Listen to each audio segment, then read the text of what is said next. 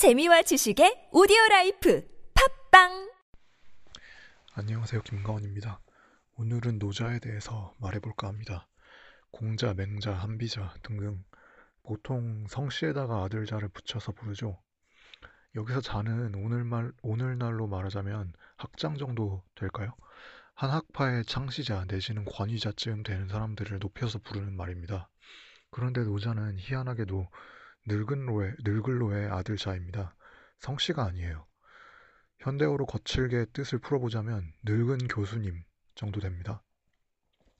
사마천의 사기에도 노자 열전이 있기는 한데 언제 어디서 태어났고 진짜 이름이 뭔지는 적혀있지가 않습니다. 기원전 100년경부터 이미 그 존재를 정확히 알 수 없었던 의문의 인물이었던 셈이죠. 따라서 도덕경은 한 명의 인물이 지은 책이 아닐 가능성이 굉장히 높습니다. 인쇄술 발달 이전의 책들이 대부분 그렇죠. 손으로 필사를 하는 과정에서 일부분이 각색, 편집, 소실되는 경우가 많으니까요. 도덕경은 위대한 고전입니다.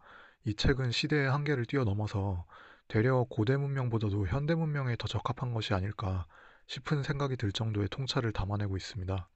데카르트, 칸트를 거쳐서 비트겐슈타인, 니체까지 읽고 난 다음 노자의 도덕경을 접하면 굉장히 감동을 받게 됩니다. 무려 2500년 전에 이런 위대한 사상이 있었구나 하는 경탄과 경외를 뛰어넘는 감동을 받게 되죠. 제 개인적인 생각이긴 합니다만 이상주의자들이야말로 염세주의자가 되기에 알맞은 것 같습니다. 이상주의자들은 세상이 왜 이렇게 아름답지가 못한지 또 정의롭지가 못한지 이런 것들에 대해서 분개를 하게 되고 무엇보다 왜 나 자신은 이렇게 못나고 무기력한가 이런 거에 대해서 고민하게 되는 것 같습니다. 제일 먼저 자기 자신에게 실망하게 되죠. 그리고 세상 전체에 대해서 절망하게 됩니다. 학문을 계속하다 보면은 드는 생각이 있습니다. 논문을 써봐야 뭐하나.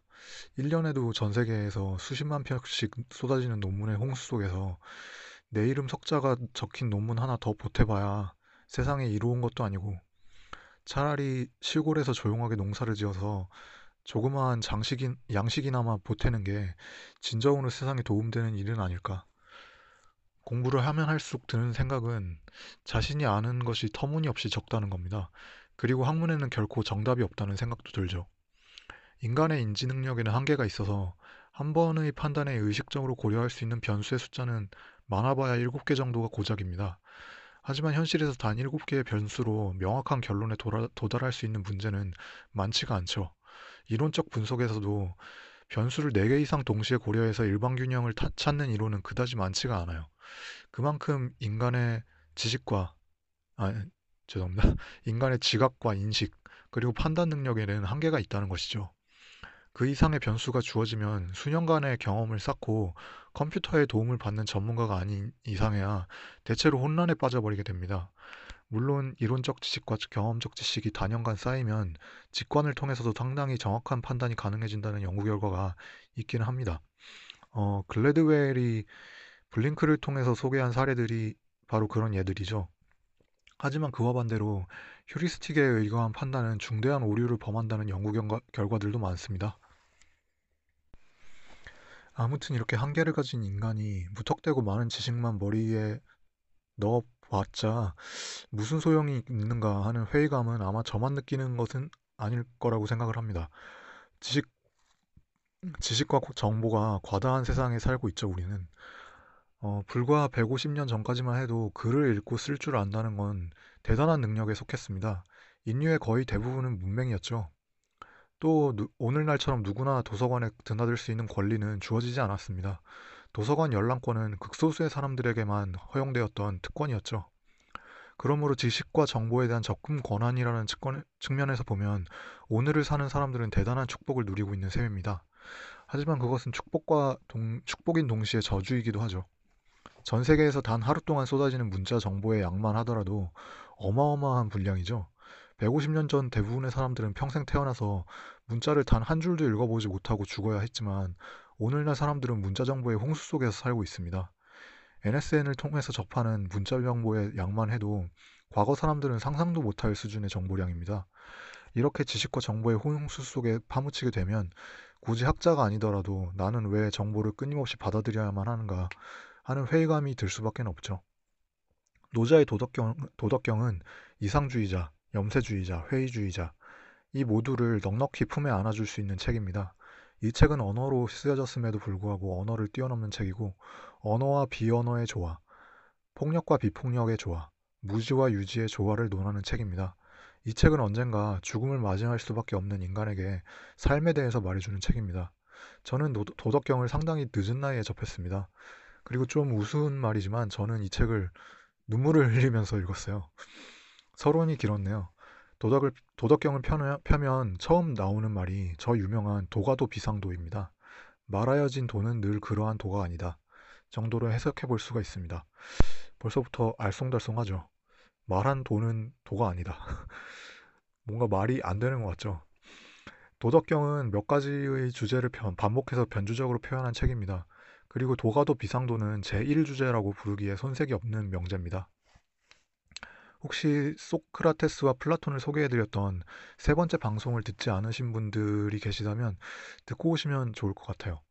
그때 말씀드렸듯이 플라톤은 절대 불변의 진리만이 난리지, 즉 지식이 될 수 있다고 생각했습니다. 그리고 플라톤이 말하는 절대 불변의 진리는 반드시 명료한 개념, 즉 언어로서 표현이 되어야만 합니다.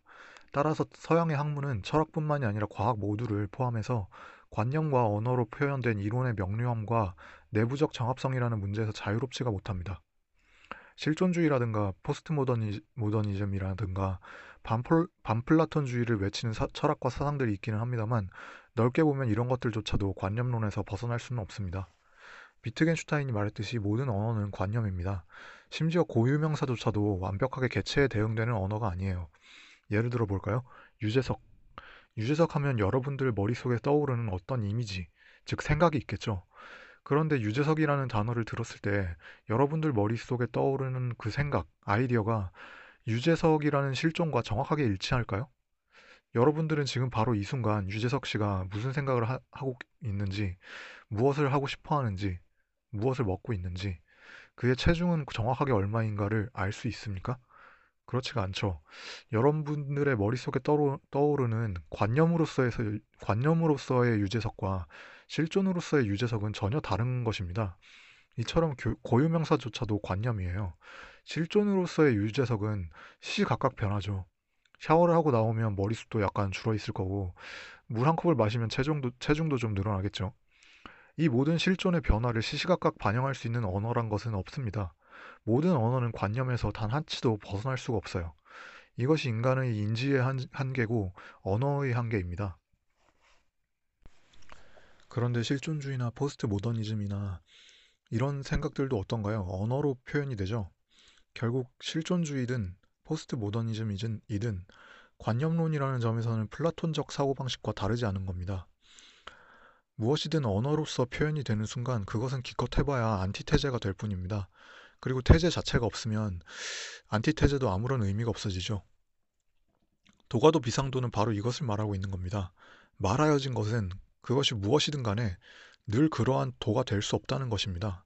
이것은 모든 언어적 표현에는 한계가 있을 수밖에 없다는 경고입니다. 그리고 이성적 사유, 합리적 사유의 한계에 대한 경고기도 하죠. 자, 그렇다면 상도, 즉 늘 그러한 도가 대체 뭘까요? 일단 도라고 하는 단어부터 의미를 살펴보죠. 도는 순 우리말로 하면 길이죠. 근데 길이 뭘까요? 길이란 A와 B를 이어주는 무언가를 말하죠. 그렇다면 길이라고 하는 것이 시공에서 벗어난 것일 수 있을까요? A라는 존재와 B라는 존재를 이어주는 것은 결코 시공에서 벗어난 것일 수가 없습니다. 존재라는 것 자체가 시공에서 벗어날 수 없습니다. 시공에서 벗어난 존재가 설령 있다고 해도 시공 안에 존재하는 우리는 시공 밖에 존재하는 그것을 직접 관찰할 수가 없습니다. 시공을 벗어난 존재는 그래서 환상이며 관념에 불과할 수밖에 없어요. 신을 있다고도 없다고도 말할 수 없는 이유가 바로 그것입니다. 만일 신이 있다면 그것은 시공 이전, 빅뱅 이전에 있었어야 되는 건데 그렇다면 신은 시공을 초월한 존재가 되죠. 우리는 앞으로 수십억 년이 더 지난다고 해도 신을 직접적으로 관찰할 일은 절대 없을 겁니다. 직접 관찰하지 못한 존재라면 그 존재가 무엇인지에 대해서 우리는 추측밖에 할 수 없죠. 그리고 정확한 관측치가 아니라 추측으로서 상정된 존재라면 그 존재가 있는지 없는지를 논하는 건 아무런 의미가 없는 것입니다. 따라서 신은 믿음의 대상은 될 수 있지만 존재론의 대상은 될 수가 없죠. 아무튼 시공 내에 존재하는 어떠한 것들을 서로 이어주는 무엇, 그것이 도입니다. 이러한 도는 시공에서 벗어날 수가 없습니다. 그리고 시공에서 벗어날 수 없는 것이라면 그것은 변화로부터도 벗어날 수가 없습니다. 여기서 동양의 세계관과 서양의 세계관이 확연하게 구분되는 것을 우리는 알 수가 있습니다. 플라톤은 절대 불변하는 것이야말로 진리고 오직 그러한 진리만이 인식론과 존재론의 대상이 될 수 있다고 주장을 했습니다. 하지만 동양에는 절대 불변이라는 생각 자체가 없어요. 고대 동양 사상은 절대 불변이라는 개념 그 자체를 거부합니다. 서구적인 인식론과 존재론은 불교를 통해서 동양에 전해지고 재해석됩니다만 불교가 전파되기 이전의 동양에는 애초에 절대 불변의 세계에 대한 환상 자체가 없었습니다. 동양적 세계관을 가장 쉽게 이해해 볼 수 있는 것이 음양오행론입니다. 태극으로부터 음양이 나오고 다시 음양으로부터 오행이 나오죠. 태극은 언어로 정의될 수가 없는 궁극적인 실체로서 서구적 표현으로 말하자면 일종의 공준입니다. 그런데 음양오행은 각각 존재가 아니죠. 음양과 화수목금토는 따로 떨어져서는 절대로 존재가 될 수 없어요. 음이 없다면 양도 있을 수 없고 화가 따로 떨어져 나온다고 해서 하나의 우주가 될 수는 없습니다. 수목금토도 모두 마찬가지죠. 오직 음양과 화수목금토가 서로 영향을 주고받으면서 한 덩어리가 될 때 그 한 덩어리로서 다 함께 존재하는 겁니다. 따라서 동양적인 세계관에서는 단 한 명의 인간, 즉 개인이 없어요. 이 세상에서 뚝 떨어져서 홀로 존재하는 개인은 있을 수가 없는 것입니다. 동양적 세계관에서는 전 우주가 한 몸입니다. 주의하셔야 될 것은 이런 동양적인 세계관을 전체주의로 파악해서는 안 된다는 것입니다. 동양적 세계관은 전체주의가 절대로 아닙니다. 동양적 세계관에서는 살아있는 모든 서로 다른 것들이 하나가 되는 것입니다.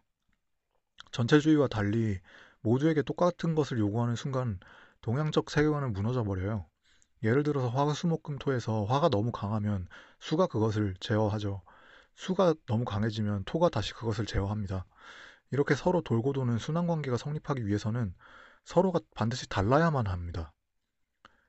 동양적 세계관에서는 조화와 순환이 반드시 필요하고 조화와 순환을 위해서는 서로 달라야 되는 것이죠. 이것은 다른 것을 틀린 것으로 간주하는 전체주의적 사고방식과는 전혀 다른 것입니다. 다시 돌아와 볼까요? 이러한 동양적 세계관 속에서 A라는 존재와 B라는 존재를 이어주는 길, 그것은 혼돈과 무질서를 말하는 것은 될 수 없습니다.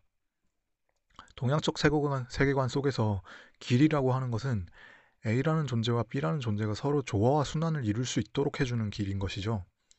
자, 그렇다면 상도, 늘 그러한 도라는 것이 무엇인지는 자연스럽게 답이 나옵니다. 늘 그러한 도라고 하는 것은 시공 속에 있는 존재들을 서로 이어주는 말로 표현될 수 없는 길입니다. 그리고 그러한 길은 당연히 시공을 초월할 수가 없기 때문에 다양한 존재들의 변화에 맞춰서 자기 자신도 또한 변화를 거듭할 수밖에 없죠. 즉 늘 그러한 도, 상도라는 것은 끊임없는 변화의 항상성, 변화 그 자체를 말하는 겁니다. 그리고 그 끝없는 변화 속에서도 순환과 조화를 이끌어주는 무엇을 의미하는 것이죠. 늘 그러한 도, 상도 자체가 끝없는 변화이기 때문에 그것은 결코 언어로서, 관념으로서 정의될 수가 없는 것입니다. 언어로서, 관념으로서 정의가 내려진 도는 인간의 머릿속에 특정한 이미지로 고정이 되어버리죠. 이렇게 이미 말해진 도는 끝없이 변화하는 도, 상도와 결코 같을 수가 없는 것입니다. 노자는 언어로서 비언어를 표현하고 있는 거예요. 이것은 플라톤적 사고방식에 대한 통렬한 비판입니다. 그와 동시에 반플라톤적 사고방식조차도 초월한 사상이죠. 니체는 의지로서 실존을 끝없이 초곡해나가는 초인이 되라고 했지만 실존이라는 개념 자체가 홀로 있는 개인을 전제로 한 것입니다. 그런데 과연 완벽하게 홀로 있는 개인이 있나요? 인간은 신이 아닙니다. 생물학적으로 따진다고 해도 정자와 난자의 제공 없이는 인간은 있을 수가 없잖아요.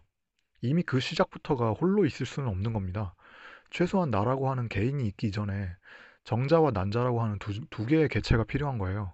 그리고 태어난 다음에도 혼자서 의식주를 해결할 나이가 될 때까지 최소한 10년간 돌봐줄 수 있는 누군가가 필요합니다. 홉스는 만인의 만인에 대한 투쟁을 논했지만 투쟁만을 서로 반복하는 개인이 있기 위해서는 역설적으로 투쟁을 하지 않는 개인의 존재가 요청되는 겁니다. 개인이라고 하는 개념 자체가 이미 허구해요. 인간은 신이 아니며 완벽하게 홀로 존재할 수 없습니다. 빛도 산소도 물도 없는 자기 자신 이외에 아무것도 없는 공간에서 인간은 단 한 시간도 살아남을 수가 없어요. 도덕경에서 노자가 니체가 말하는 실존주의보다도 더 큰 실존을 말하고 있는 겁니다.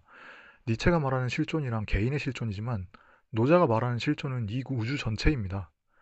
니체가 말하는 생철학, 삶의 철학이란 개인의 삶에 대한 철학이지만 노자가 말하는 생철학은 우주 전체와 공존하는 인간으로서의 삶의 철학이에요. 노자가 니체보다 낫다고는 말씀을 드릴 수가 없습니다. 그것은 여러분들께서 스스로 내리실 결론이고 니체의 발끝에도 미치지 못하는 제가 이렇다고 나서가지고 이렇다고 저렇다 하고 함부로 말할 수 있는 게 아니라고 생각을 합니다. 하지만 한 가지만큼은 분명하게 말씀드릴 수가 있어요.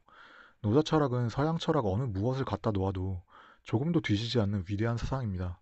서양은 세계대전을 통해서 수천만 명의 학살을 목격한 다음에야 이성에 대해서 회의하고 반성하기 시작했지만 노자는 이미 2500년 전에 언어와 이성의 한계 그리고 그 위험성에 대해서 경고를 하고 있었습니다. 그리고 무엇보다 노자는 서로 다른 모든 삶들의 공존이라는 주제에 대해서 말하고 있었어요. 이게 노자의 위대함입니다. 저는 니체를 읽었을 때도 감동을 했지만 노자를 읽었을 때는 더 큰 감동을 받았어요. 제가 읽은 니체는 저한테 이렇게 말을 했습니다. 너는 살아라 라고요. 그런데 제가 읽은 노자는 제게 이렇게 말을 했습니다. 너는 더불어 살아라. 예, 오늘은 여기까지 하겠습니다. 날씨가 많이 추워졌어요. 방송 들으시는 분들 감기 걸리지 않으셨으면 좋겠습니다. 즐거운 하루 되시길 바랍니다. 감사합니다.